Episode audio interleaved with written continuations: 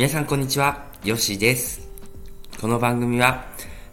スペイン・マドリッドで生態院を経営するヨシが、セッションの中で話している内容を皆さんと共有するという試みの番組となっております。健康のことはもちろん、人生のこと、夢の叶え方、そんなことも話していますので、よかったら聞いていってください。皆さんこんにちは、ヨシです。えー週末はどういかがお過ごしでしたでしょうかいつもありがとうございます。えー、っとですね、今日は、えー月曜日ということですね、えー、とちょっと患者さんの合間でですね、えお話をさせていただこうかなと思っております。今日はですね、あの、まあ、最近ちょっとこう、女性の方もね、あの、あのいらっしゃってて、いろいろ話することがあってですね、あの、骨盤とですね、あの生理ですよね。あの、要するに、あのホルモン関係のと目の関係をちょっとお話ししようかなと思っております。で、女性ですよね。もちろん月に一度ね、あの、そういう、この、生理というものがあるんですけれども、出血しますよね。で、骨盤がこう開ききってですね、あのーまあ、正確に言うと、左の骨盤が開き始めた瞬間から血が赤血しまして、で、その後開きき、おえー切ってた後にですね、あの、血出血が止まるという形になるんですよね。ですので、その時にですね、一番骨盤が、あの開き切った時ですよね。あ開き切った時が結構前からあの緩くなっているわけですね。出産直後の骨盤とまあよく似た感じになっていると思うんですよね。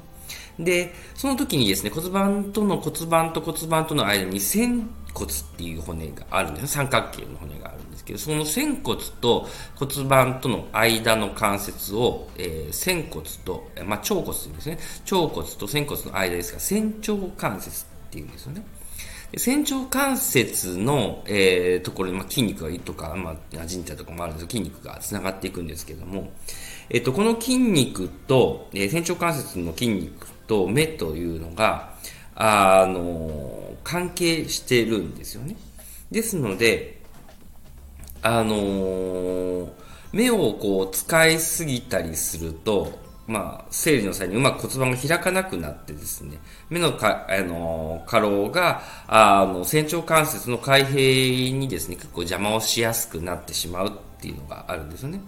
ですので、あの、まあ、女性の方気がつかれてる方もあるかもしれないんですけど、生理終わった後とか、生理中だとか、開き切ってる時とかなんですけども、あの、なんでしょう。目が、要するに近視というか、あの遠くのものに焦点が合わなくなって、近視になってしまいがちで、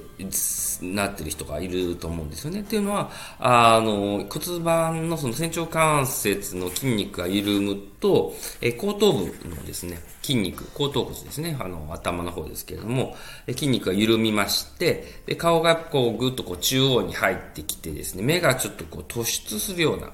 あの、感じになるんですよね。で、そうするとやっぱこう、なんでしょう、人間のこのレンズの話で言うと、こう、あのうまく焦点が合わなくなって近視になりやすいということですね。ですので、その際にですね、やっぱりこうパソコンとか、そういうものとか、やっぱりどうしてもあの携帯とか見てしまうと思うんですけれども、そうすると、あの余計こう、うまく、あの、整理を通過できなくなってしまうんですよね。はい。ですので、あの、次の際にまた、こう、仙腸関節の筋肉を緊張させてしまってですね、あの、どんどんこう、きつくなってしまうんですよね。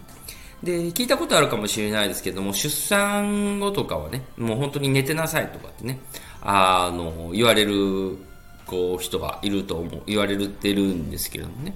あの、水仕事をしないようにとかね、そういうのをこう、言われるんですけれども、本当そういうことで骨盤が緩み切った、こう出産の後こう開きった、緩み切った後にかにですね、何かこう、あの、動きしたりとか、細かいもの作業したりとかすると、良くないというのは、本当にそういうことでですね、あの、できればその時は本当に休むと言ったらおかしいですけどもね、あの、した方がいいと思うんですよね。で、もしそういうのができない環境、して目を使わないといけない環境があるんでしたら、やっぱりもちろんね、あの目を、あの、定期的に休めたりとかね、そういうのをするといいと思うんですよね。1時間とか、ね、1時間半ごとにこう外を見るとか、そういうことになってくるんですよね。で、なんでこういうことを言ってるかというと、やっぱりこう女性の生理が軽くなって、こう妊娠しやすいとか、あと出産が楽になるってことで、こう丈夫な子供が生まれて、で、その後も、えー、楽だったので、まあ、ケアしやすいというふうになっている、あの、お母さんがこうケアをしやすくなるという環境を、あの、整えていきますので、やっぱりその、体の仕組みっていうのを知っておくといいと思うんですよね。で、やっぱりこう、ストレス社会とか、やっぱ目とかっていうのがあってですね、骨盤がうまくこう、あの、実は本当に動くっていう概念がまたちょっと変わってくるんですけれども、あの、現代医学では動かないことになってるんですよね。ただ、私たちよく観察してると、やっぱり呼吸によってこう若干動きというか、が出てきてるわけなんですよね。です、です、ですので、やっぱりそういう意味では、あのー、こう主義の了解あの業界ではですね、やっぱその動きっていうか、動きやすい感じです。呼吸とともに動きやすい感じを、あの状況にね、あの、持っていってあげるっていうのがポイントなので、ほぐしたりとか、あの、骨盤のこう動きを作ったりとかね、そういうのをしていくわけなんですよね。はい。えー、ですので、えっ、と、今日お話したかったことは、あの、目とですね、あの、身長関女性の骨盤ですよね、あの、が関係してくるということですよね。で、目を酷使しすぎると、やっぱりそういう感じでですね、あの、うん出産とか、そういう、まあ、成立ですよね、にも関わってきますので、はい、あの、気をつけた方がいいということですね。